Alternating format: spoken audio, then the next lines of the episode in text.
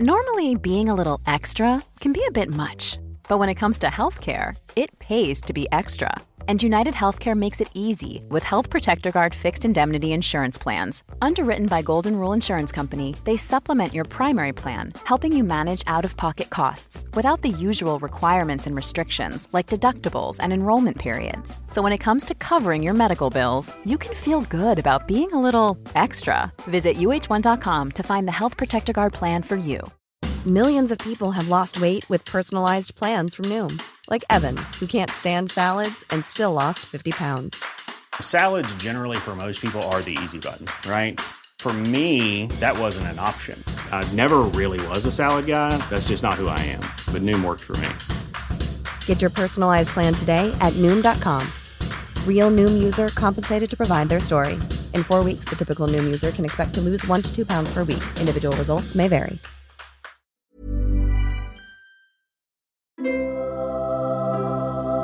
The Streams of Winter, live stream 17, Doran Martell.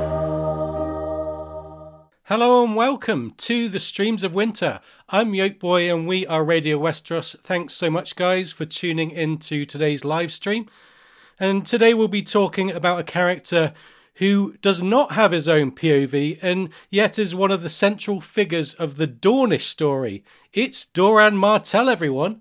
He suffers quietly with gouty joints and so is confined to a wheelchair and spends much of his time cautious, cautiously contemplating Dorne's next political manoeuvre. Everything about this guy is painstaking. So, is Doran a slow player or an avoidant procrastinator? Has he equipped his children with the correct political tools? And what will become of him in the Winds of Winter now that we know Areo Hotah is not by his side anymore? To help me answer these questions and more, here is the other half of Radio Westeros, Lady Gwyn. Hello, hello, and welcome everyone to the stream. Uh, we are so excited for this because we were just talking before we went live about how much material there is about Doran Martell. Uh, we've got a very full boat of things to discuss. And uh, joining us today, returning to the live stream, is Kyle from Blood of the Podcast. Thank you and welcome back. Yeah, thanks for having me, guys. Always happy to come on to Radio Westeros. Yeah, Doran Martell so interesting. Not as maybe talked about so often, but because of that, I was surprised at how much interesting material there is in this doc. So, uh, thanks for having me back, and I'm excited to talk some Dorne. Yes, definitely. We all are. Uh, Lady Gwyn, why don't you tell our viewers and tell our podcast listeners in descriptions what you have in your hand? Well, tonight, today we've brought to the live stream a pair of blood orange martinis, a little bit of Grey Goose vodka and Cointreau, some blood orange bitters, and there's a lovely piece of blood orange floating inside of it. Cheers, everyone. Cheers. That's very strong. If I start stumbling over my words by the end, you, you, it's Lady Gwyn's fault. I said I was going to get something spicy, and I, I was lazy and just bought bourbon. So it works, though. It'll work for, for our purposes here. it works. Sure thing. okay, guys, I think it's time to begin with these questions that I'm going to ask you and answer myself as well. So, why don't we begin with this one? Dorne is introduced to the story fairly late on, isn't it? Although we did know some pertinent details before A Feast for Crows. What are the important background factors in recent Dornish history and also their culture that have set up Doran's position and politics as head of House Martell? Why don't you set us off, Lady Gwyn? Yeah, well, the most obvious is their role in Robert's Rebellion, where they remain strong supporters of House Targaryen. And one could argue that with Elia and her children in the Red Keep with the king, they didn't really have much choice. And so Prince Lewyn Martell of the King's Guard brought the Dornish army to the Trident on Rhaegar's side. But there is a certain implication that the Dornish were loyal to Rhaegar specifically and the hope of a resolution in his favor. at some point, uh, both with that tactical move and in the plot that followed. So don't forget that Elia and her children were intentionally left in the city along with Jaime Lannister by a Rhaegar who clearly expected to win his battle and return to deal with the situation of his father. So the overt hostage situation where Elia wasn't allowed to seek the safety of Dragonstone really only came about after Rhaegar had lost and Aerys became convinced that the Dornish had betrayed him at the Trident. So it's my opinion that Dorne was all in with Rhaegar on behalf of Elia's children, and that they remain so. Their ire is and always has been focused on House Lannister rather than House Targaryen. And that's something that has its own history going back to the antagonism between Tywin and Doran's mother, which is a very long story, best left for another day. I, I think those are great points, especially with how Dorne is set up within recent history. So I kind of went back and I was reading Fire and Blood recently, so that's why I was thinking about this. But to look back a little further, it became pretty apparent to me that George has put a lot of work into Dorne, especially if you read The Conquest. George sets up Dorne as one of the primary defensive positions in the entire series. Despite having three fully grown dragons, Aegon, Rhaenys, and Visenya fail many times to bring Dorne to its knees. All of the other regions that were involved in the conquest, which is all of them, uh, had either larger military hosts or better structural advantages, think the Eyrie, Storm's End, things like that, but none of that mattered. They were conquered almost immediately, not Dorne. Historically, this has to make Prince, any prince or princess of Dorne, feel so invulnerable to attack that the question becomes why would we ever go on the offense when we've always been able to play effective defense? If we can defend against dragons, surely armies don't really mean a whole lot to us. I, I think this isn't discussed enough when we look at Doran in the defensive position of Dorne.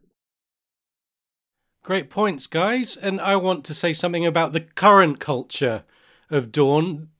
The Dornish are painted as fiery, passionate, and impatient, really, and these factors are ingrained in their culture.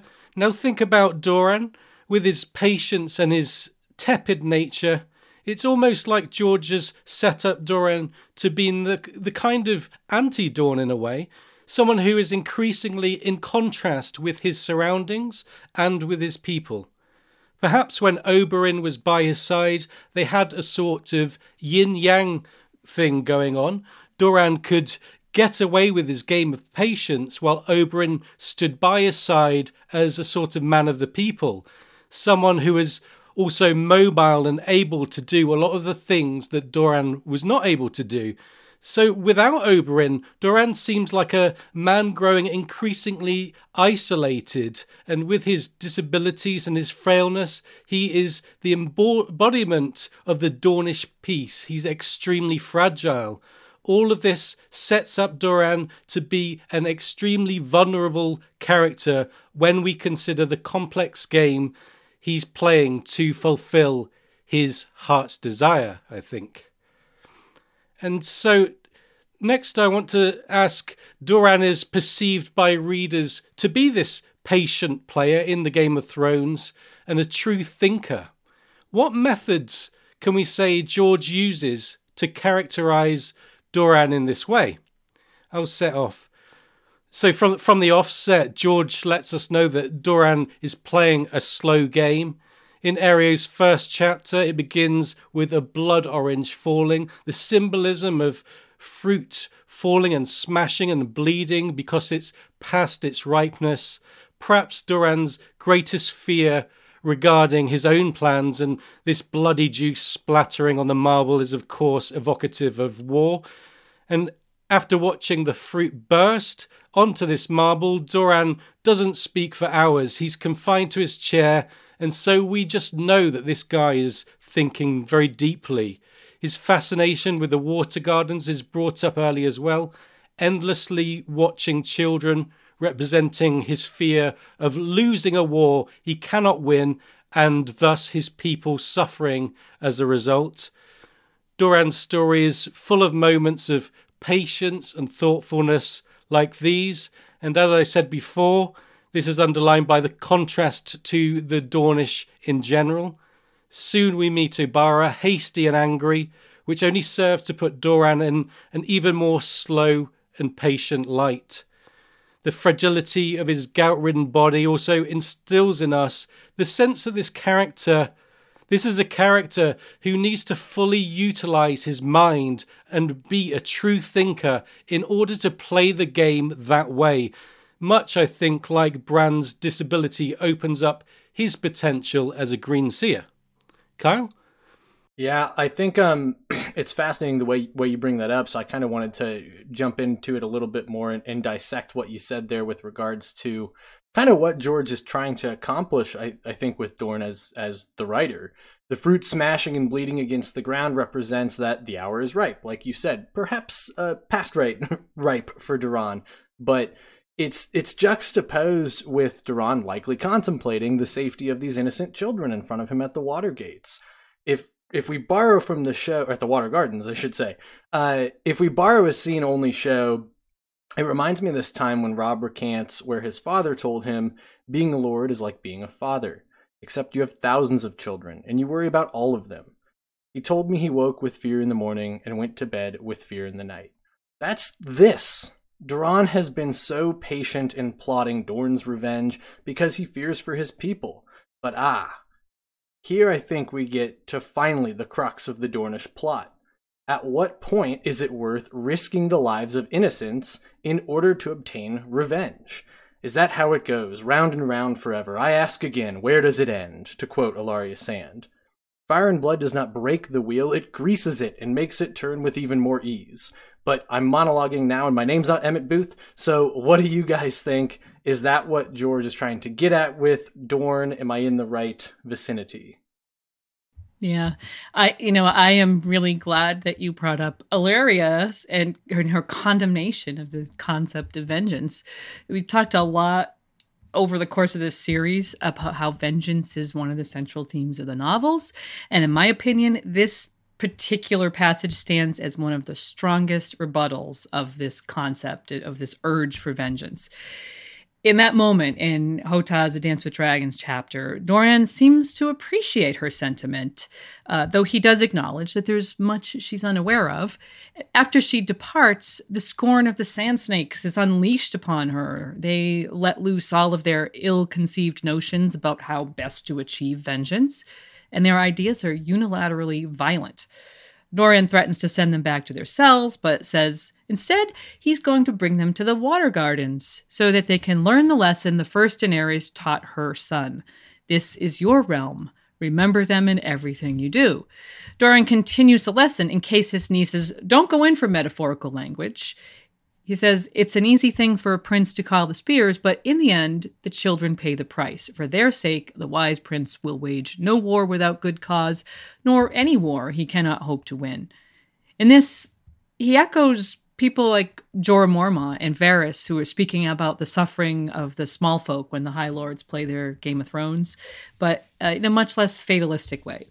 Dorne represents a very different concept of community than the rest of Westeros, and this gets back to what Kyle was mentioning earlier about the success of their mainly defensive posture, right? Doran hopes that his nieces will come to understand both his caution and the way he and their father operated together. They were such a, a, yin and yang concept as he explains it.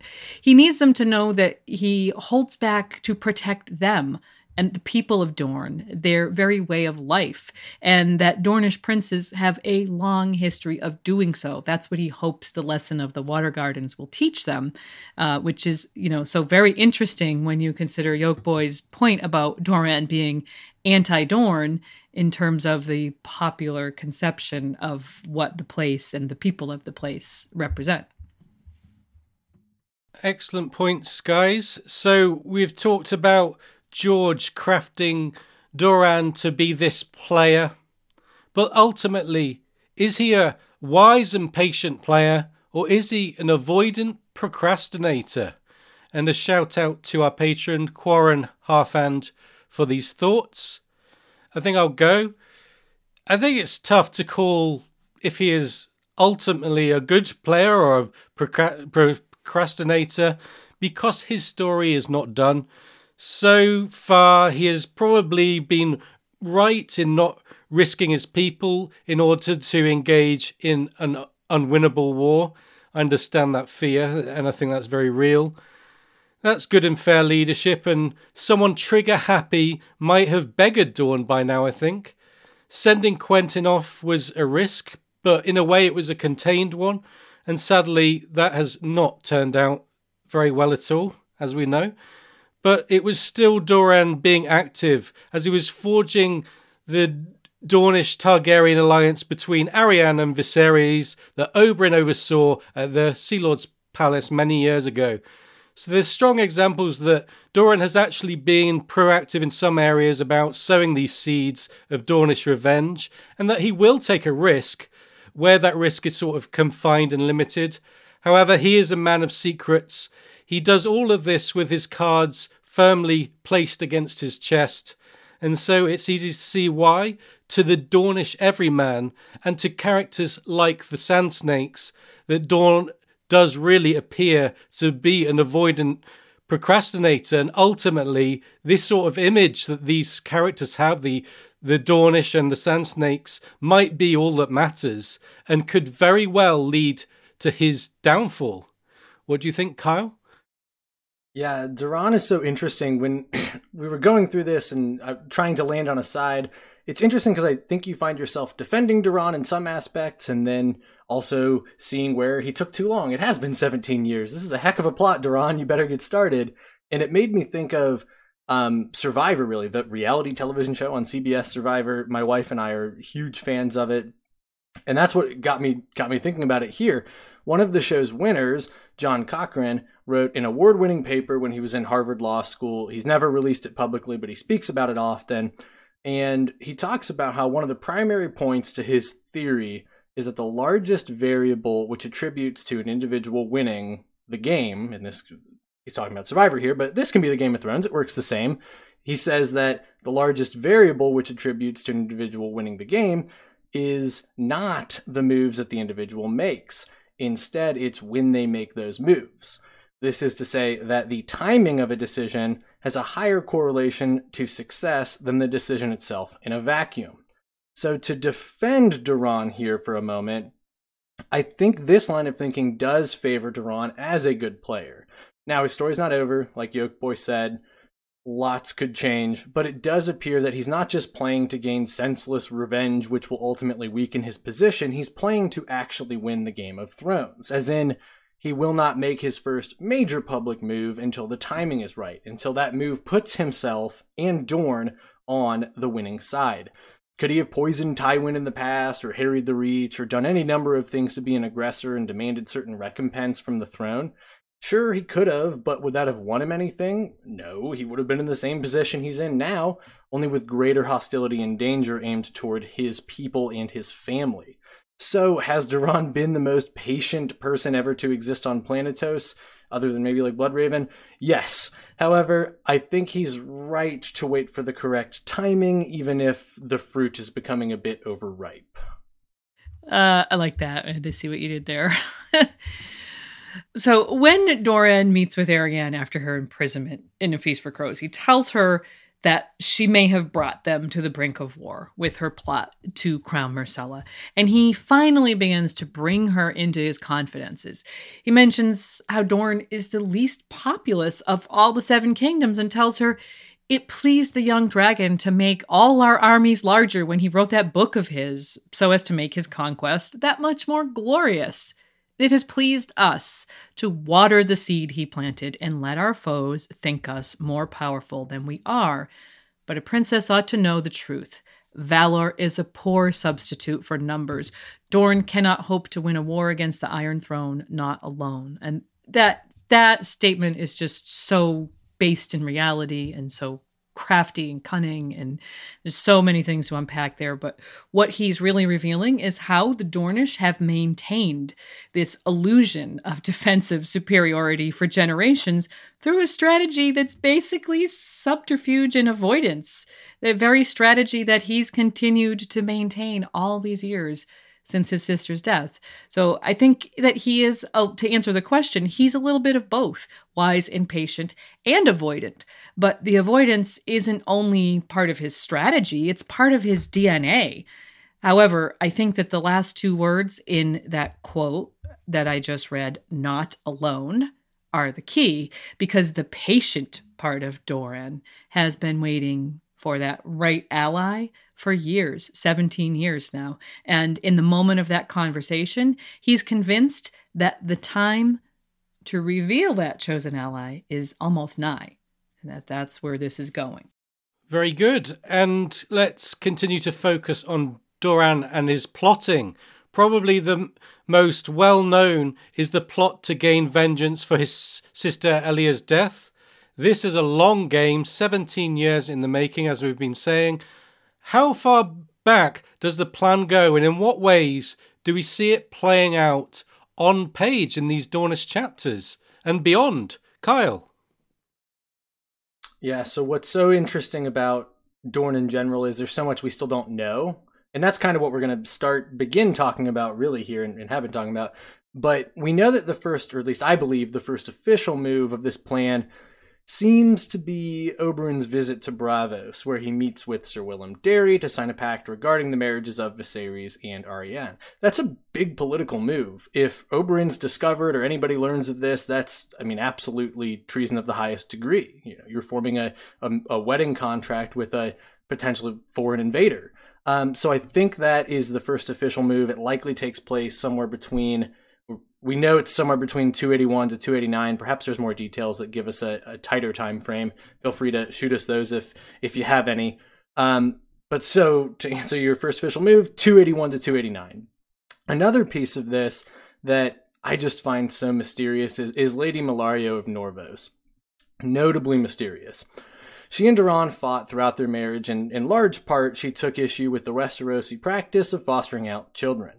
When Doran brought up potentially fostering Arianne and Tyrosh, Lady Mellario threatened to harm herself before Doran gave in. But then she just leaves and goes back to Norvos after Trystane's birth. And she doesn't, or what we're told at least, that she doesn't fight to take her children. She wants them to keep their titles, which is great. But these are very suspicious details for George to include because they are descriptive details that don't seem like they're describing the same person. And if you're here, you are pretty well acclimated with George, and if you know anything about George, that sounds like the proverbial canary in the coal mine that we are missing information.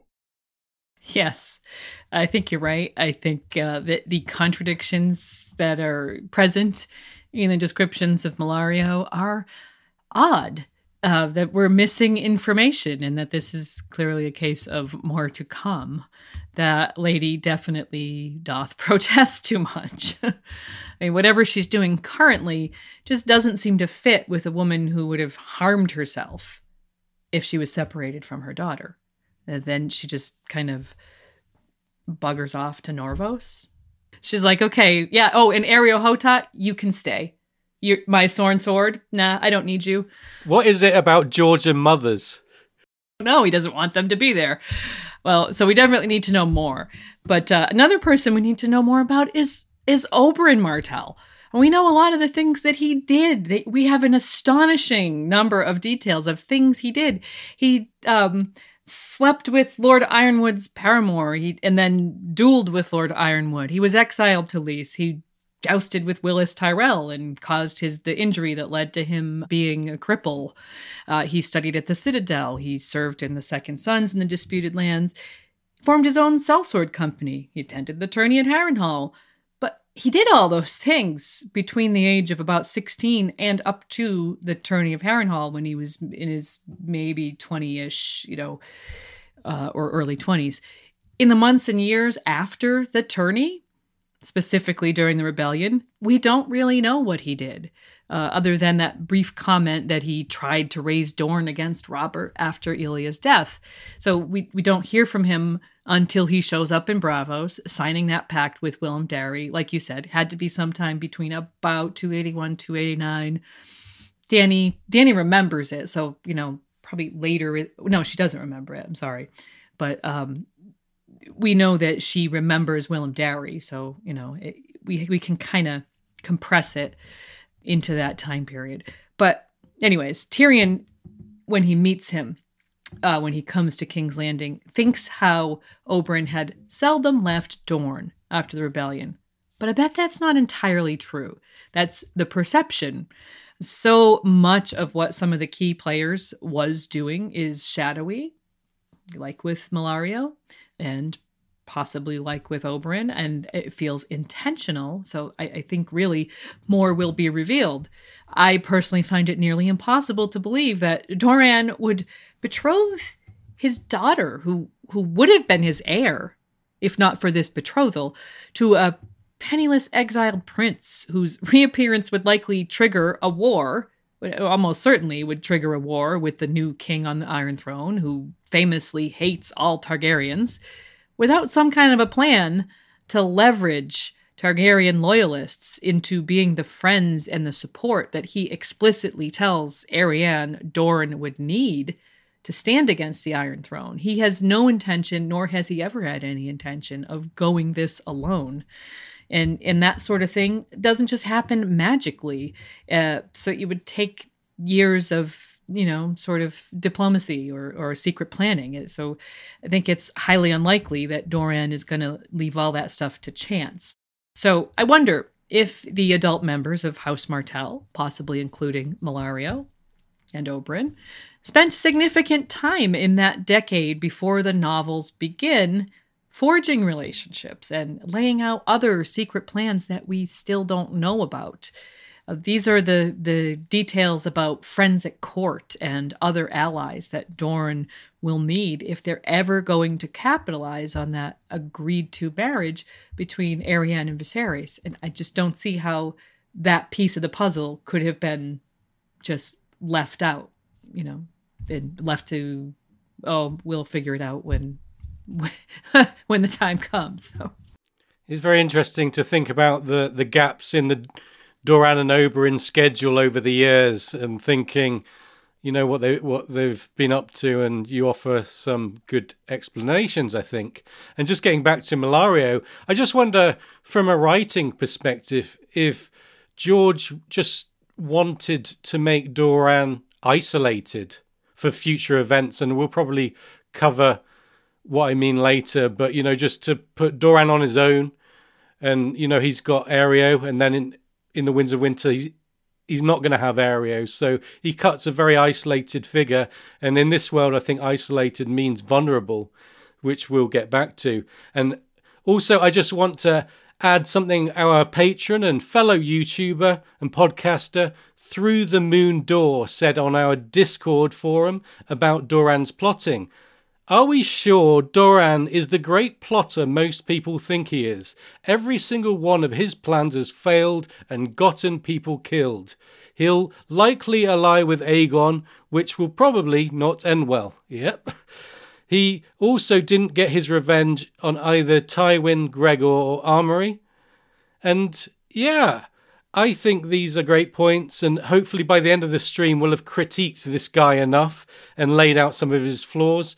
For me, and as Through the Moon Door highlights, Doran has put too much stock in certain plans coming to fruition and does not adapt his plans well enough. This idea that he's got some secret and great mega plan up his sleeve is boggling to me, as we have more than a fair idea of what his plans really are. His most important one was sending his son to Essos, and we all know what happened there. Crispy Quentyn. So why don't we talk about more about the background of the Quentyn scheme with this question to you all? When he gets word that Viserys is dead, Doran sends his son Quentyn to Daenerys in Meereen, expecting she will abide by the terms of the agreement signed all those years ago in Braavos, originally a setup between Arianne and Viserys. Why do you think he thought that Daenerys would respond positively to Quentyn's suit? This is a fascinating question because it gets back to the debate about the nature of this man. Uh, first of all, he does acknowledge that Quentin went on a quote long and perilous voyage with an uncertain welcome at its end.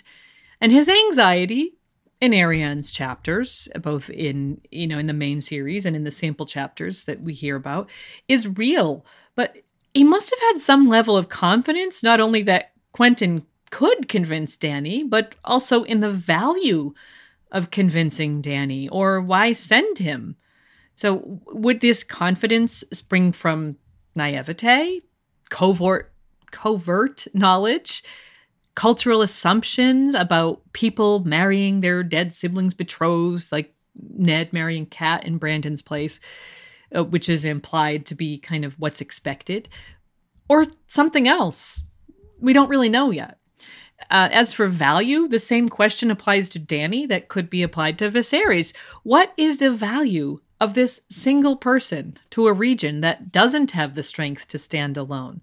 I mean, he couldn't have anticipated what Daenerys would bring to the equation in terms of, you know, her unsullied um, and and whatever army she she might bring if she responded positively to Quentyn. So, you know, you got sure rumors of dragons, but uh, is that unexpected possibility enough to support your entire plan that you've waited 17 years for? So I think there's a lot more going on behind the scenes than has been made clear so far. There's just got to be something else that Doran knows that that we're not being told yet. Yeah, agreed. Almost choked on my coffee there. I'm good now though. Um, I, I agree with you that like we're talking about how Doran is so patient, right? But this is not the result of, of patience. This is a, a new stimulus, right? Dany's Queen of Meereen, and hey, we had this pact. Maybe it'll work now. That's kind of something new. Um, however, his plan here kind of throws me for a loop. Doran's plan with Quentyn and Dany here, especially just the way it's executed there's just so much that's working against the plan actually being successful.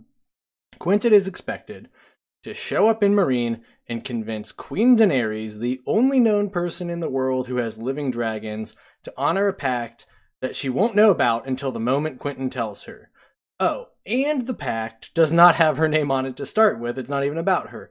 Oh, and it was signed 15 years ago between two dead men. So all of this is bad. It's not that attractive of a legal document, I suppose. I, I can ask the Westerosi Bar Association for an opinion on that, but it doesn't seem very binding. So that's bad. Is Quentyn showing up at least with a bunch of trappings of power that will make for an appealing display? No. He's literally going to sneak into the city disguised as a turncloak sellsword. That's bad. Does he have ships with him that can sail Dany to Westeros? Nope, that's bad. Does he have men that will fight for her to help fight the Harpies in Meereen? Nope, nope, nope. He's showing up and hoping that. Honestly, what I think it is, is I wonder if Doran overestimated Dany's interest and desire in returning to Westeros more immediately. Not not that she doesn't want to per se return. We expect that she does. She certainly does, or she thinks she does. But we see all kinds of people underestimate or improperly estimate Daenerys Targaryen constantly. Earlier in, in Dance, we, we see Xaro Xhoan Daxos offer her 13 ships to leave Meereen. Many of her advisors urge her to take this offer and leave, and, and she declines. So I think this is kind of another example of the fact Doran thought this plan would work is people underestimating Dany and severely in this circumstance, I think, with Doran and Quentyn's plot. Okay, so We've talked about Doran as a political player. Let's get a bit more sort of personal now and think of Doran as a parent. My first question, just straight up, why didn't Doran share his plans with Arianne, which seems to have caused problems, to say the least? What do you think, Kyle? Yeah, I think there are a few reasons here. Primarily, Arianne is not only young, but she's notably a bit bullheaded and surrounded by other young and bullheaded individuals. I can imagine that Doran simply believed having her in the know could jeopardize the information slowly leaking its way out. That kind of makes sense, even if it was unintentional. Additionally, having access to the knowledge can be damning and dangerous.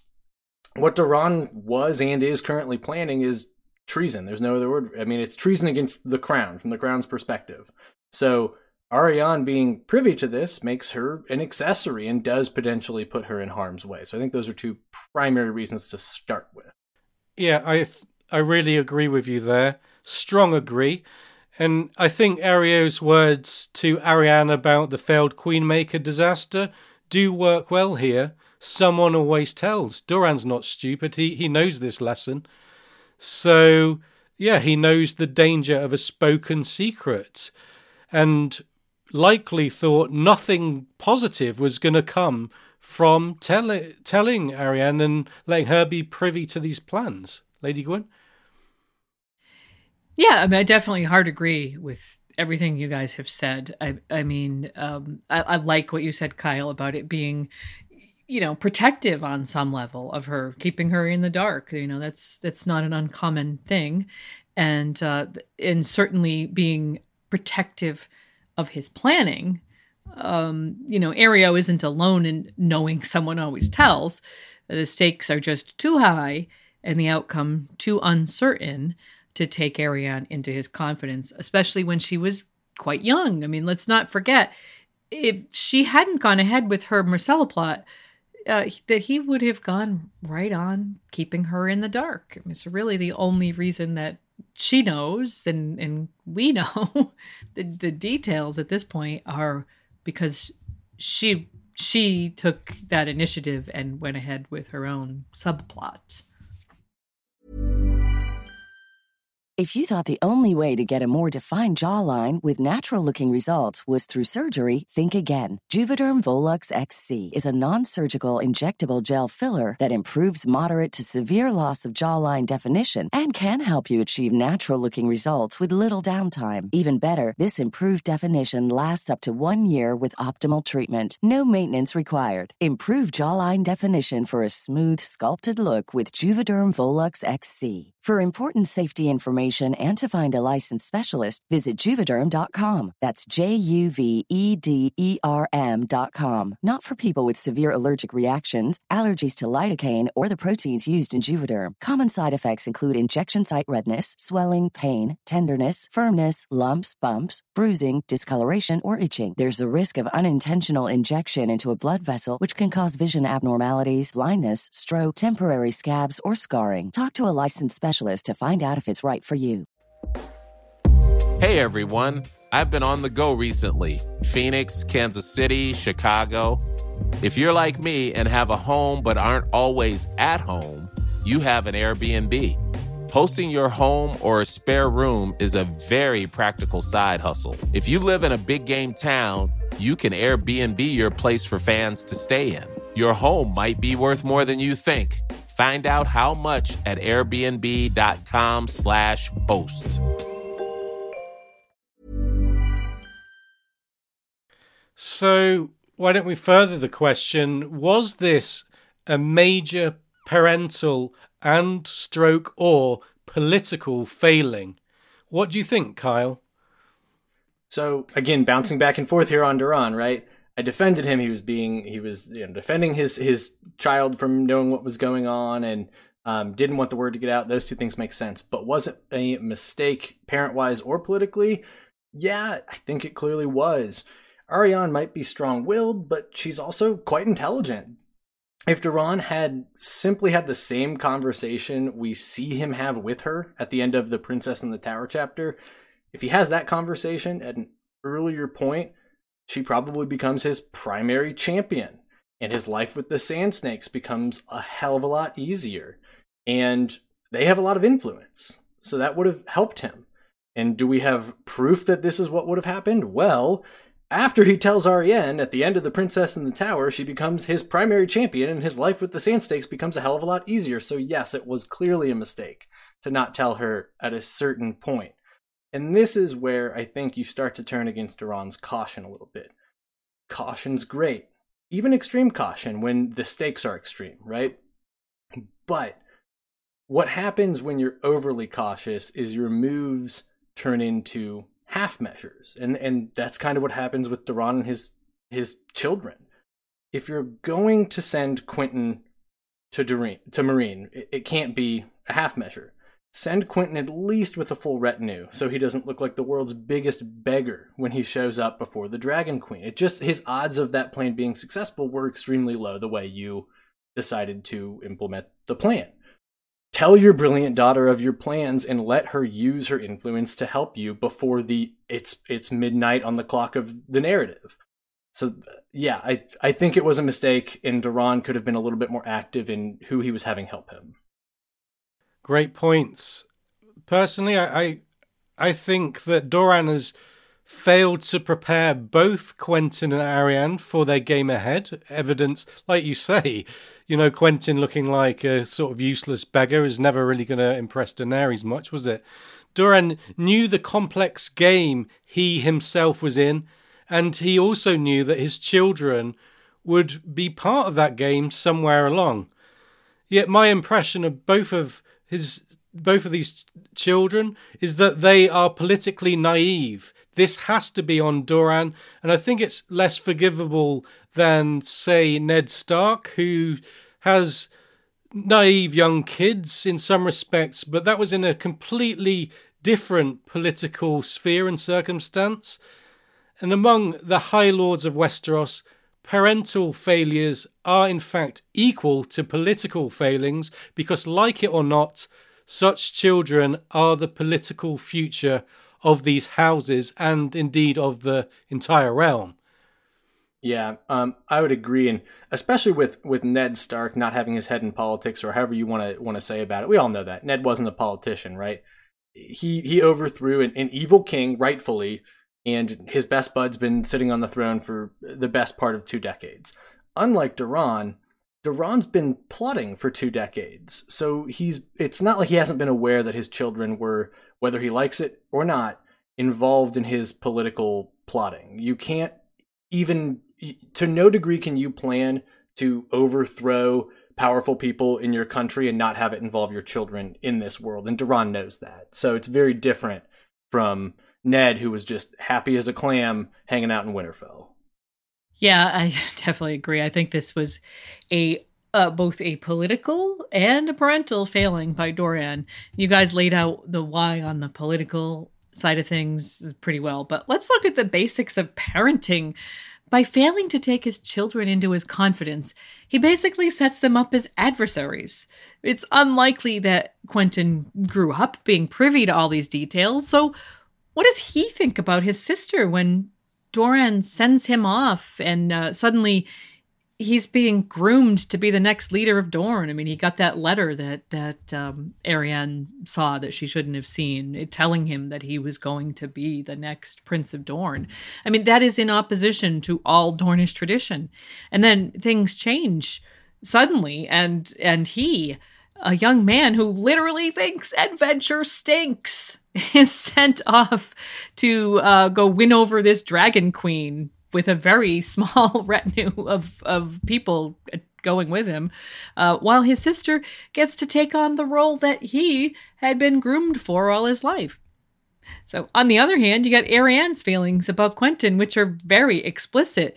She's got resentment, she's got jealousy for certain, and then in the Arianne 1 sample chapter, she spends a great deal of time trying to convince herself that she loves her brother and wants him to come back safely. But the principal message to the reader you get from that passage is doubt, well salted with guilt. I don't think you can call a father who actively fosters that sort of relationship and those sorts of feelings between his children, even if it's unintentional, a parental success.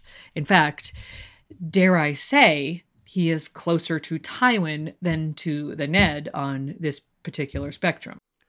Wow, damning words indeed. That's not to say he's just like Tywin, but just nearer on the spectrum than the old Ned.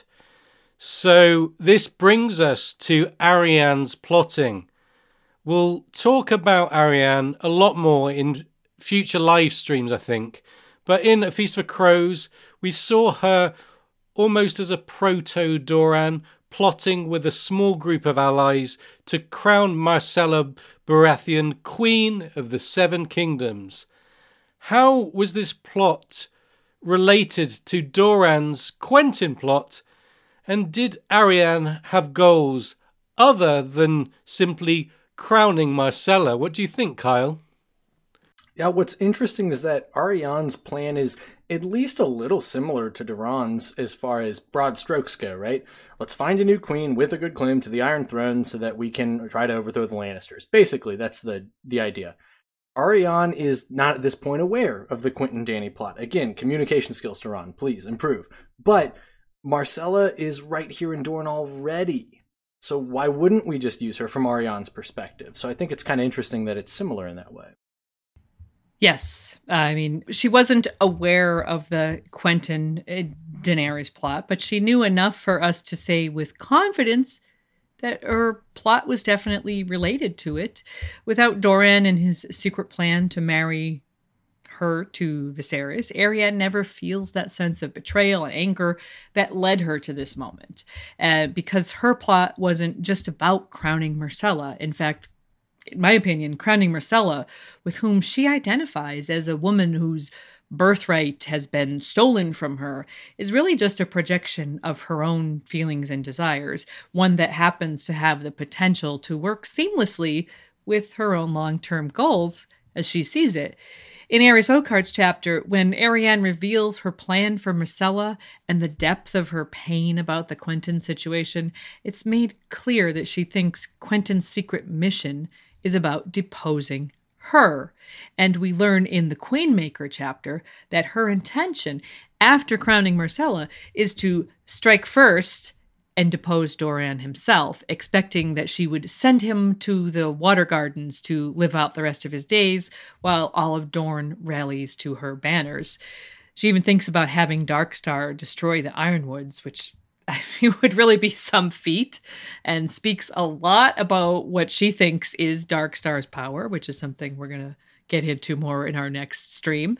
Uh, but what she would do about Quentyn himself, she never really thinks, but this has got to be the source of that guilt and doubt that I mentioned just a few minutes ago that comes up in her uh, Winds of Winter chapter. Nice. I I like that you use the word projection which sort of describes the entire sequence and her motives in one word. So, uh, yeah, that's the word I like. So, of course, Arianne's plot was foiled ultimately because her father is a much better keeper of secrets than she is. One of her allies betrayed her, there's no doubt. So, when wondering who exactly betrayed her, Areo Hotah remarks that someone always tells in this kind of iconic line from the Dornish story. So I'm wondering who do you think told, and perhaps don't just explain why it was X, but you can talk about why it wasn't Y and Z. Lady Gwyn. Okay, well, you know, we talked about this in the regular episode, and we arrived at the conclusion that it was very likely Spotted Sylva. When Arianne was imprisoned, she thinks about who it was. She spends a lot of time thinking about who could have betrayed her. And because she thinks explicitly about the group that accompanied her to the Green Blood, in my opinion, those are the candidates that we have to consider from a because I think of it as like from a mystery writing perspective i don't see how this this is a who done it right? So i don't see how that involving someone from outside the group that's laid out in that chapter really makes sense. I mean i, I would personally see it as a kind of cheap trick by the author if he draws in another ca- candidate at the finish line and he's like oh yeah you were it was you thought it was these people but it's actually someone else.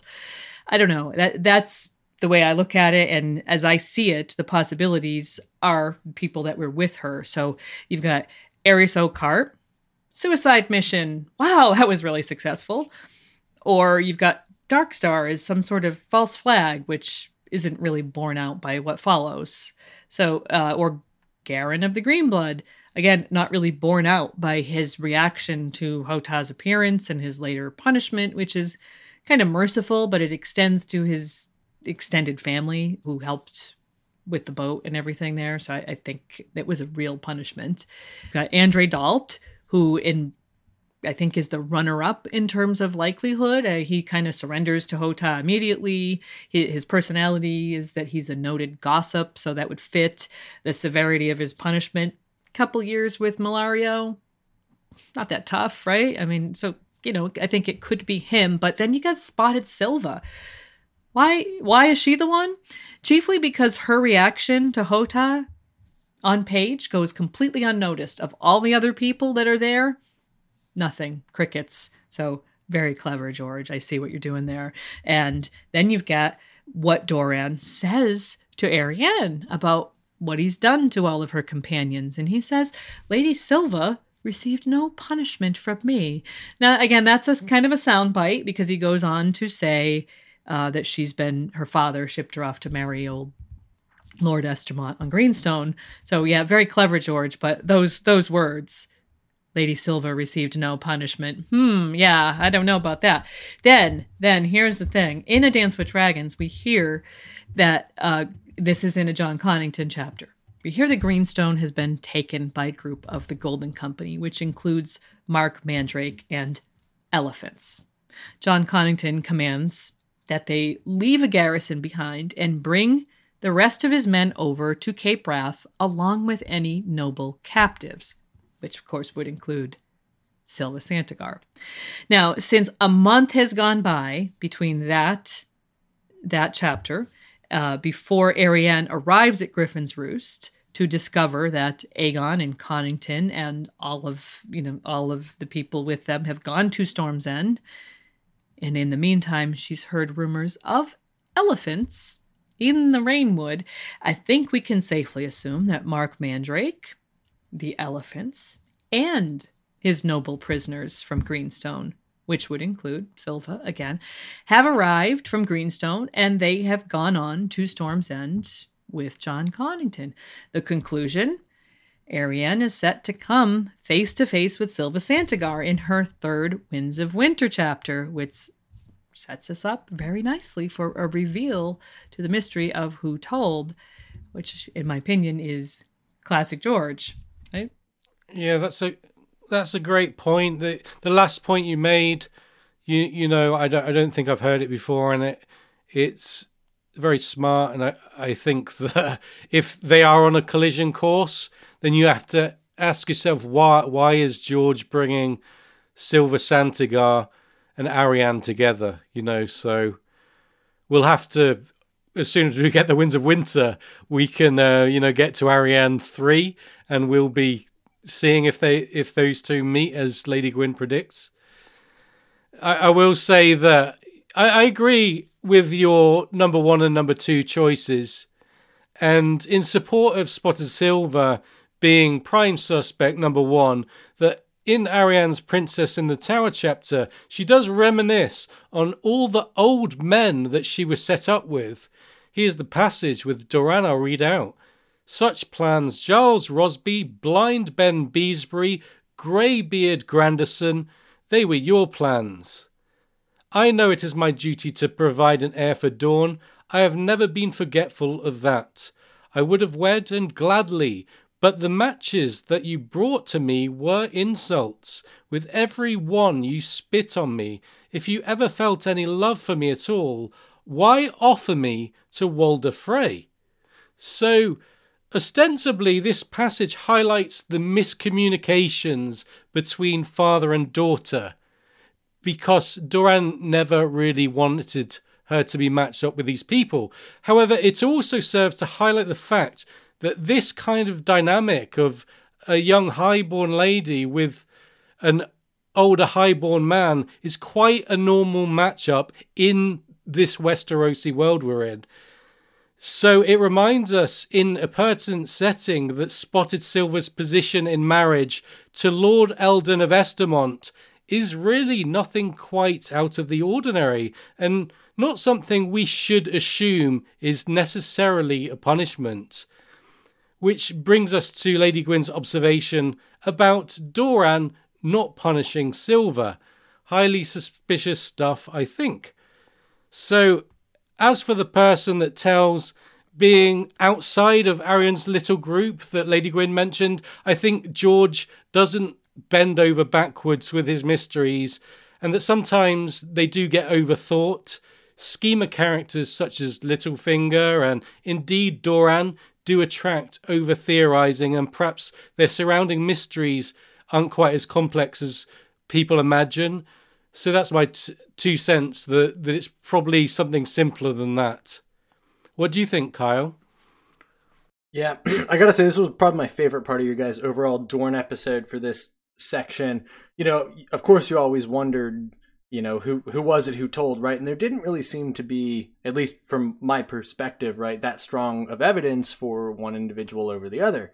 But I thought what was great about that is the evidence provided for Spotted Sylva is is great. You know, it's solid, it makes sense, it fits George's thought thought process, how he typically writes. I do think Dalt serves as a somewhat reasonable second choice. There are some solid thoughts there with him going off to Norvos, and you know, that kind of seems a little suspicious. But the lack of detail, first off, regarding Sylva's reaction to Hotah's appearance, something George loves to do. Sometimes you can you can have good writing by not writing. It's just not said, right? Hmm, that's already suspicious. Doran saying that Sylva receives no further punishment. Hmm, that's kind of a little speculatory as well. We're being shipped off to Estermont, and then, ah, here's the little creme de la creme on this meal.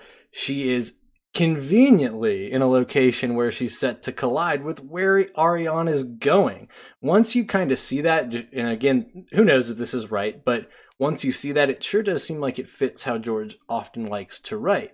You're like, it's probably this person, and I'm going to go put them where if they can collide with Arianne, I have a nice little interesting thing to happen in a chapter in the future. So I, I think when you look at it that way, she seems like the overwhelming favorite. And I probably wouldn't have thought that before your Dorne episode. So good job, Radio Westeros, to put some praise on you guys. Um, yeah, so it's another reason to look forward to the Winds of Winter. We're going to find out who always tells, whether it's Sylva or not, and we can you know, drink in chapter three of Arianne's, yeah, Arianne three, and you know, it, we can make the assumption that these two are going to collide and see what happens in that chapter. So let's move on. Once Doran reveals his true intentions to his daughter, he gives her a covert mission that she'll be conducting in the Winds of Winter. What is his goal in sending Arianne to the Stormlands. Kyle. I think the goal is clearly to treat with Fagon and the Golden Company. And Doran is still being a little cautious here. It's specifically noted, you know, Arianne is supposed to send back a letter with one word that's coded back to Doran. Clearly, he's being a little bit uh, cautious here, or very cautious, maybe. But I will say this is a big difference here. Doran has put a tremendous amount of power with Arianne here. She is expressly the individual who will be making the decision as to how the relationship with Dorne and, and Fagon's camp is to proceed. With a single word, she will decide if Dorne is to go to war or not. This is finally a massive amount of trust Doran is placing in, in Arianne's hands. Clearly, Doran is finally, after 17 years, looking to make his move to enter the game proper. There may never be a better opportunity. The plan must be, in my opinion, to wed Arianne to young Grift. Fagon is the believed to be heir to the Iron Throne. There just might not be a better opportunity. Did you put a T on the end of young Griff then? Did I hear you correctly? Grift. yes, hard T. you did. You definitely did. I love it. Okay. I call you know I call a spade a spade. That's all. It's good. Good call. Uh, I, I personally, I think that Doran originally meant for Arianne to be a fact finder. He's supposed to evaluate the boy and Lord Connington as potential allies, like you know, just the way he says. But I can see it developing into some sort of alliance, maybe a marriage alliance at some point. And what's interesting about this mission is that at the time it begins, both young Griff and Quentyn have designs on marrying Daenerys, who has no intention of marrying either one of them. Jon Connington is very clear when Haldon makes suggestions about various marriage alliances that Aegon is to be preserved for Daenerys. So, in the short term, I could see Haldon ha- trying, which he already has done, to set up a marriage between Jon Connington and Arianne. But what happens when Quentyn's failure becomes known and Dany catches the blame. So I think this is where Arianne and Aegon come in, I think. So there's this kind of wild card, however, with Elia Sand, Lady Lance, who's a 14 year old rebel noted to be fond of horses and jousting. Sound familiar at all? Maybe? I'll get you there. She's fond of kissing men that she shouldn't. Uh, you see that in the Arianne sample chapter. Excuse me. Who does that sound like? I can't imagine who rides uh, half a centaur or something along those lines. I think Lady Gwyn might have been talking about Lyanna Stark with her old boy Rhaegar. But uh, yeah, you're right. That's exactly what I was implying. So I, I would just add this this idea that Lady Gwyn mentioned that Arianne and Aegon could get married. I mean, like in some ways, it doesn't seem like it's going to go that way, but I, I think that it will. Personally, I think that it will. I'm not sure people agree with me, but we'll have to see in the Winds of Winter. But it would be a way of setting Dany against Aegon and sort of you know, sort of scuppering two sets of plans at once, Dorne and Aegon would then be pretty much doomed against Daenerys' dragons, which we're kind of expecting, so it does make some sense. Okay, on to the next question. Doran is as of yet unaware of his son's fate. Uh oh. How and when will he find out what happened to Quentyn? What will his reaction be? Will we see it on page? Kyle. This is an interesting one as we get into kind of further down the line. We're really speculating now, right? At some point, past primer chapters, whatever you want to, you know, sample chapters. Um, so I think it's really interesting. Uh, we're going to talk about these POVs kind of going away, but I guess if I was going to make a, a speculatory guess, perhaps, you know, when Areo Hotah returns from his adventures, we learn of Doran's reaction to the news that he's gotten regarding Quentyn, but it doesn't seem like he's going. Uh, we'll find out. It does not seem like we will seen, see Doran soon in the Winds of Winter with these POVs not coming back anytime soon. We've got Areo going off to High Hermitage and Arianne not seeming like she'll return to Sunspear anytime soon. Yeah, I mean, I really I struggle with this because I really want to see Doran get this news, but his viewpoints are so far away for the time being. And I, I definitely agree. Arianne isn't coming back anytime soon.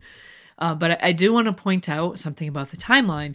Quentyn is still very much alive when Arianne departs Dorne, and his death probably syncs more with her arrival at Griffin's Roost or maybe even Storm's End, which will happen like a day or two after. It's very they're very close together, so it's it's right in that in that kind of time frame.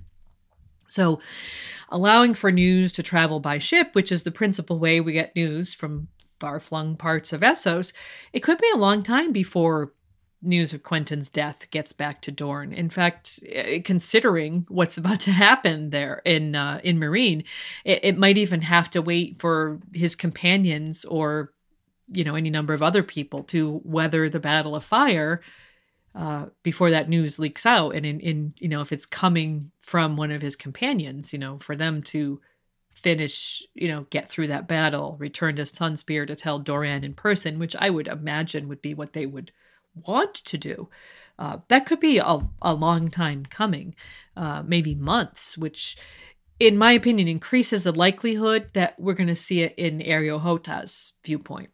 Arianne, I fear, is going to hear this news by Raven. So, as for Doran's reaction, you know, it's the death of his hopes, obviously. It's what he everything he's been planning for and and hoped would come to pass. But somehow I see Dany taking the blame for this. Uh, and uh, you know, Arianne has already wondered if Dany had Viserys killed, and there was almost will almost certainly be rumors about Dany and Drogo, whom she literally did kill. Uh, so her involvement in Quentyn's death is not going to play well in Dorne, especially if the news comes from anyone other than his surviving companions. And even then, we can't be sure how much blame might be laid at Daenerys' door. And so, is this the point at which Doran turns to another marriage alliance between one of his children and a different Targaryen? Yeah, good points. I agree that it's really set up for Dany to have some horrific PR as she gets ready to come to Westeros, which might be in the latter pages of The Winds of Winter. So, talking of The Winds of Winter, how much of Doran will we see in the upcoming novel? With the two Dornish POVs actually heading away from him and Sunspear, Kyle. We did we did brush on this, but why don't we go over it? Yeah, I was pulling myself away from jumping into this question because this is the right kind of the writing part that I think is really interesting. Um, probably not much, if at all. It's possible that we're not physically with Doran during Winds, you know, depending on what chapters get included in the book, blah blah blah, whatever. Um, but we might see a lot of just through through Ravens. Now, I agree with Lady Gwyn that I would love to see. I don't want to see Doran hurt that his son is dead. That's a horrible thing to say, but but I do want to see what happens when he learns learns of it. It's it's a book. I want to see what happens. Um, but I don't think we'll see very much of him with the POVs going away, like we said. Uh, what's interesting, I kind of noted down that we have this lettering thing set up with Arianne early on in Winds. We know that there's already this planned connection between the two. Arianne's to send back a letter. I'll read it real brief, briefly. After she meets with young Griff, Jon Connington, and the Golden Company, she's to send back word to her Prince father. Uh, and it says here, she, she's thinking to herself, waiting for dragons, for fire and blood. For me, one word from Arianne and those armies would march, so long as that word was dragon. If instead the word she sent was war, Lord Yronwood and Lord Fowler and their armies would remain in place. The Prince of Dorne was nothing if not subtle. Here, war meant wait. So, with this mechanism of letters already being established that we're going to learn important information about Doran through Ravens, I wonder if we'll have something similar with him learning about Quentyn pretty interesting wording here. Doran sits in Sun Sunspear waiting for dragons for fire and blood. Little does he know that's exactly what's, very unfortunately, waiting for him. As he waits for Arianne's news of dragons, the news of dragons regarding his son's death will be a horrible thing. Death by flame is is surely on its way for Meereen, it, it sure seems. So, kind of some interesting contrast there between his two children. Yeah, and as Kyle said earlier, I don't see Arianne making her way back to Sunspear anytime soon. I feel like reading those two chapters that she's only just began her journey there, right? So, and I also think that Areo Hotah has just begun his journey and he's going to be gone for some time. So, just from a POV perspective, there's no eyes on Doran and so I wouldn't be surprised if there is an epistolary of correspondences with Arianne, as Kyle mentioned again. This leaves Doran as an off page character, for the most part at least, and I think this suits George just fine. It's a way to keep up the level of curiosity and mystique, for one thing. I think Areo will be back at some point, hopefully before the end of Winds, to watch so we can see what happens to the guy, which we'll be discussing shortly, and it could even be the end of the line from him. If not in the end pages of The Winds of Winter, then perhaps in The Dream for Spring. What do you think, Lady Gwyn? Yeah, I definitely agree. I mean, Arianne is definitely, I feel, certainly set to be a point of view for the Stormlands which is interesting because you have that leaves Jon Connington uh, possibly free to go elsewhere. A mission to King's Landing, a military campaign into the Reach. How fascinating would it be to see the war that's been ravaging Westeros move into an area that we've seen very little of and has been largely untouched? Hmm, I don't know, but that's getting ahead of ourselves. But it does relate to how little Arianne uh, will actually probably have to do with Dorne as a as a location or a theater in the Winds of Winter, other than those ravens that she's exchanging with her father. Given the timeline, Areo might get back to Sunspear in time to witness the return of Gerris Drinkwater mm-hmm. and Archibald Yronwood, assuming they survive the Battle of Fire and are allowed to leave Meereen and then survive what happens afterwards. But expect this to be much later in the book if this happens, which is exactly why it could occur in time to tie into Hotah's return to uh, Sunspear. Because as we discussed uh, in the last live stream, there's definitely a lot of action that could be going on with Areo Hotah on his mission into the West of Dorne. Yeah, and in the last live stream, I think we were taking predictions and we said probably three or four Hotah chapters. Can't see more than four, can't see less than three, really. So, how many are going to be spent on the way to High Hermitage and all that kind of palaver?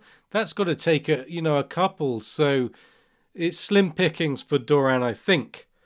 So, in the absence of his brother, he's placing a lot of faith in his nieces to help carry out his plans. Will this work out for him, or will it prove to be a mistake? I have to kind of chuckle to myself about the idea of asking the sand snakes in on in on the scheme to be anything other than a mistake. What do you think, Kyle? Yeah, it's a major mistake. I mean, mistake. Like, I get it. He's, I get it. We just, you know, raked him over the coals for not trusting people, and now we're gonna say no, not those people. But it it seems like sending the sand snakes, like he's giving very, very, very important roles to his plan. The members of the Sand Snakes, who we've seen within the last two novels relatively recently, this is within the last six months probably, basically say that they want to see the world burn around them in one way or another. So you're sending them off to King's Landing with Lannister still there. It just I would love over under odds on how long it will take for notable people in King's Landing to start dying under mysterious circumstances once the Sand Snakes arrive in King's Landing. So it's good to trust people, but yeah, it, it just seems like it's it's hilarious that George is maybe telling us, yeah, this is going to end in catastrophe. Yeah, it's interesting what you said about dragging Doran over the coals and then sort of wanting to drag him over the other way over the coals. Yeah, I feel bad, but there's just so many ways that Doran trusting the Sand Snakes could go wrong and probably will. For a start, are they really as loyal to him as Oberyn was? If he if Doran is seeing them as his sort of replacement? I don't think so. Does he have the same yin yang factor with him that he very likely did with Oberyn? Nope. And after the chaos of a storm of swords, George has been slowly building through feast dance to more points of political climax. So we can guess that from a writing perspective, shit is going to go down with regards to Doran in some form or another. Something's major is going to happen. With his cautious soul, it's not going to be a surprise if one or some of the Sand Snakes betray him on some level. From Obara taking out Balon Swan on that mission to High Hermitage, to Nymeria killing who the heck she wants in King's Landing, Thanks, Kyle. There are possibilities that could lead to lead to Doran's house of cards falling completely apart. If Doran wanted to play it safe, he is going to have an impossible task putting these snakes back in their bottle. Kyle? I think that's great, putting the snakes back in the bottle. And that's kind of what Doran has to do. It, it reminds me of this half measures thing I said earlier, right? Like, you're you're doing it. You've made the decision, right? You're you're putting the plan forward. So it's time to drop the act of overcaution. You've already committed, right? If you've already committed, stop the half measures. It's no longer a secret. You're committed to this course of action. Those birds have flown. whatever idiom fits you best. Um, I do think, and that's not to demonize the Sand Snakes. I do think I believe their initial pledge of loyalty to Doran in the chapter that we see that. I think they mean that, but that doesn't mean that when Nymeria gets King's Landing, she's not going to act on her own behest. So that that's all I mean. There's just lots of ways it could go wrong. That's all. There's lots of different avenues that could lead to it going in ways Doran doesn't expect.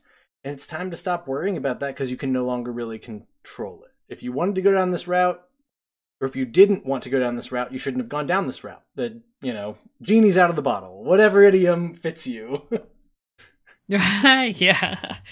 I think, uh, you know, last time, last live stream, Joe Buckley talked about Doran wanting to kind of trying to replace his family you know, with using the sand snakes to sort of fill in for Oberyn but they they really lack a lot of the shared, you know, experiences and connections that Oberyn and Doran had as brothers, right? So they're they're a poor substitute for their father in that regard. And, you know, them taking matters into their own hands once they get to King's Landing is telegraphed so clearly by Nymeria in uh, Areo Hotah's The Watcher chapter in A Dance with Dragons. She says, If Gregor Clegane is alive, soon or late the truth will out. The man was eight feet tall. There is not another like him in all of Westeros. If any such appears again, Cersei Lannister will be exposed as a liar before all the seven kingdoms. She would be an utter fool to risk that. What could she hope to gain? Well, what indeed? But when Nymeria and Tyene arrive in King's Landing, and there's Robert Strong in all his eight foot glory, what do we think is going to happen? Uh, add to that whatever unpredictable response they get from a highly paranoid Cersei Lannister when they show up with Myrcella, but without Doran Trystane, or Balon Swan, who was her covert agent and knew all the details of this plan? And how long do you think it will take before things really start to go sideways? I give it under five minutes. Five minutes, Lady Gwyn gives it, but one thing's for sure how this all unfolds is going to be very entertaining for us readers how the Doran's House of Cards comes down, and I'm sure it will, is going to be page turning stuff. And so let's move on to a question from our patron TJ Harrington. So we know that Doran's heart's desire is fire and blood.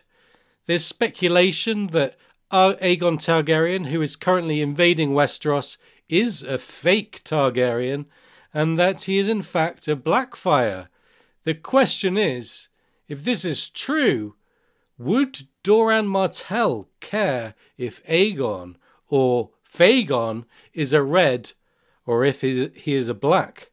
What do you think, Kyle? So I have some minor. It's it's Saturday night. Let's put on just a little bit of tinfoil to kind of talk about this. I have minor musings about if Doran has had some level of knowledge with regards to Fagon. It certainly seems like he doesn't. He seems to be reacting to Fagon clearly, but for some reason I find myself just a little bit suspicious of it, maybe it's because we don't know enough about Doran or whatever. But as has been the primary topic of the evening, Doran is cautious. Right now, Doran perhaps thinks he can merge the causes of Fagon and Dany if his wacky plan with Quentyn somehow works. However, if Fagon's true identity as a Blackfyre is in fact revealed, Doran will find himself smack dab in the middle of the Dance of the Dragons 2.0, with his son and daughter on opposing factions. So he has planned so carefully for 17 years this takeover, and from the, the latest information we have, it seems like the most obvious course of action is that Arianne's going to end up in the camp with young Griff, Dany's going to come back seeking some sort of alliance with Dorne, and Doran's going to find himself in the worst political position he ever could have hoped for.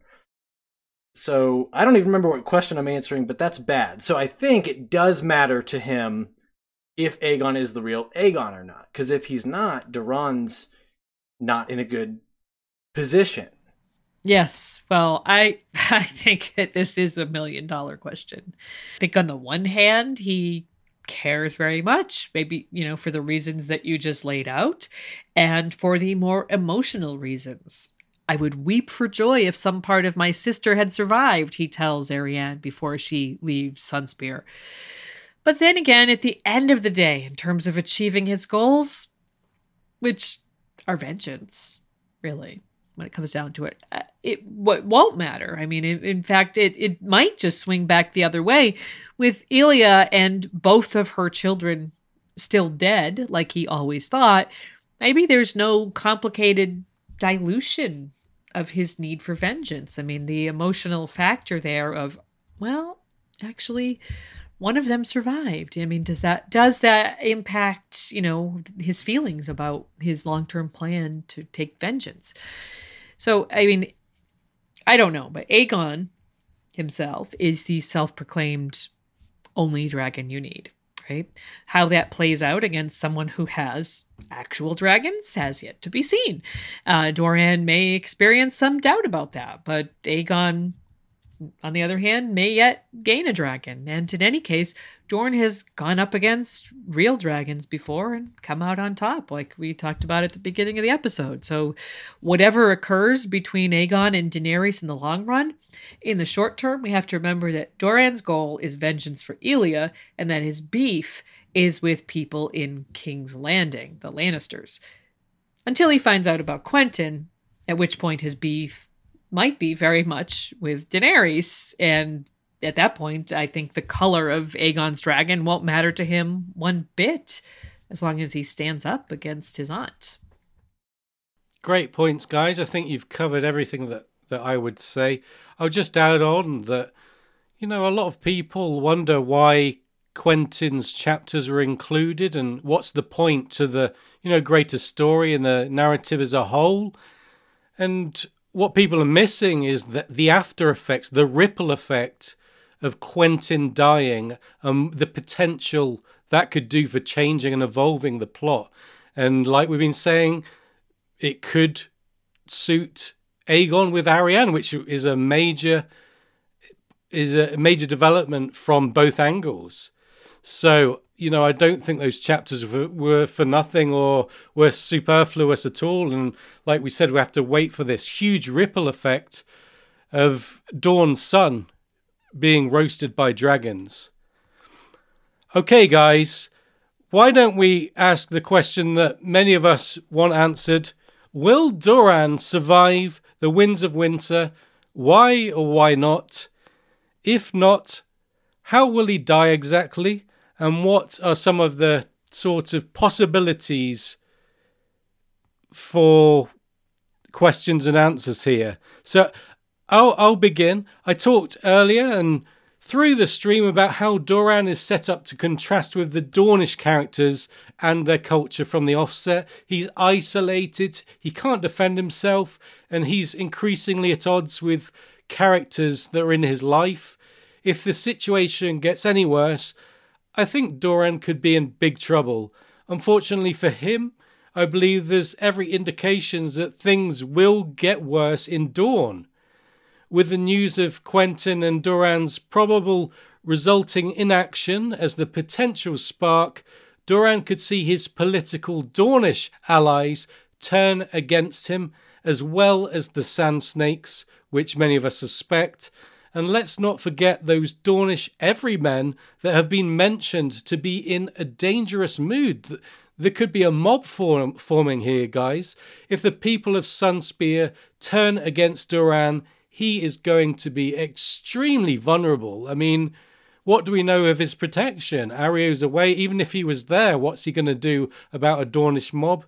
Don't forget that, like like I said, Areo is away. Although without him returning to the scene in Sunspear, we wouldn't be able to see anything that happens to Doran. So perhaps that's something we have to consider that if we're going to see Doran's downfall on page, it probably has to be with Areo Hotah. So overall, Doran has plenty of potential enemies, few friends, and a long game plan that's already unraveling before our eyes, I think.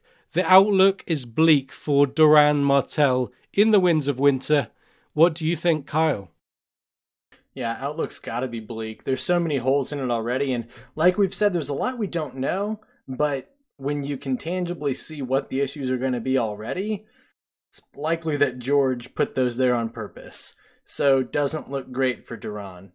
Will he be dead at the end of Winds? It's kind of hard to say. It's certainly possible. But that then gets into the discussion of how much is going to fit into Winds. It's likely that if Doran does survive the novel, it's only because page space saved him.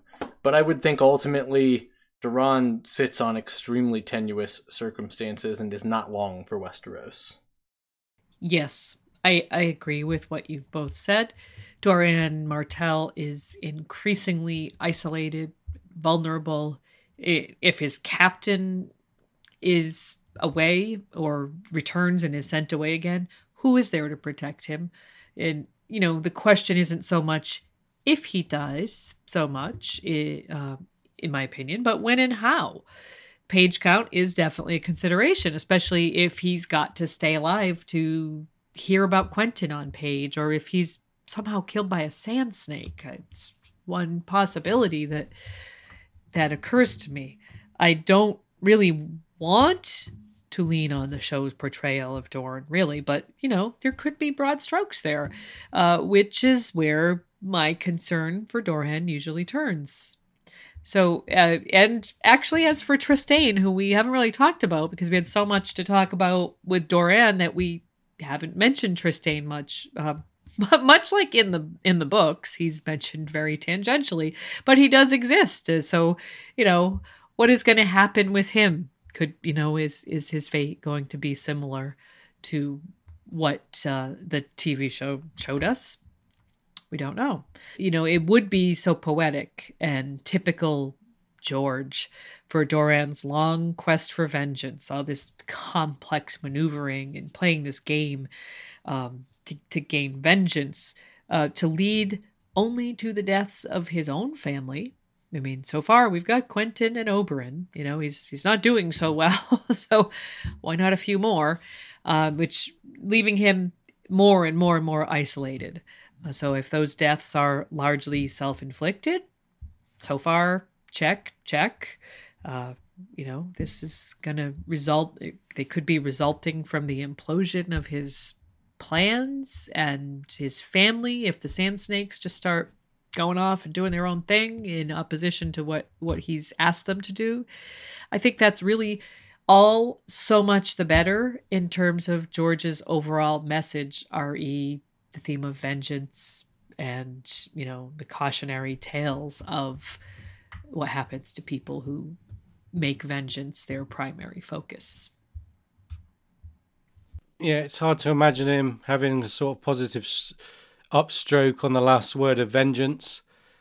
So, just to conclude from my point of view, when Doran is done and dusted, I think it's a reasonable outlook that he's a character that was sort of damned if you do, damned if you don't. I think everything he gets wrong as a ruler and as a parent does, in fact, have a flip side. And if he'd chosen other separate paths, he perhaps still have ended up in trouble, maybe in a different way. His situation as a, the leader of Dorne was always a bind, and I don't see how he could have gotten away from Dorne's thirst for vengeance, even if he himself wanted to shun it. So, in Doran's defense, just to be on his side for a minute, we did mention we want to run uh, him over hot coals and then take him off again. I would ask for just a crumb of understanding for some of the poor decision making that we have perceived today. So, guys, that's the end of the live stream. We're finished. Th- thank you so much. Thank you for tuning in on your Saturday. We really love to have a crowd watching.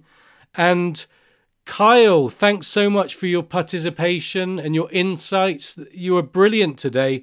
Why don't you tell us what you're up to, where to find you, and about your podcast, and so on?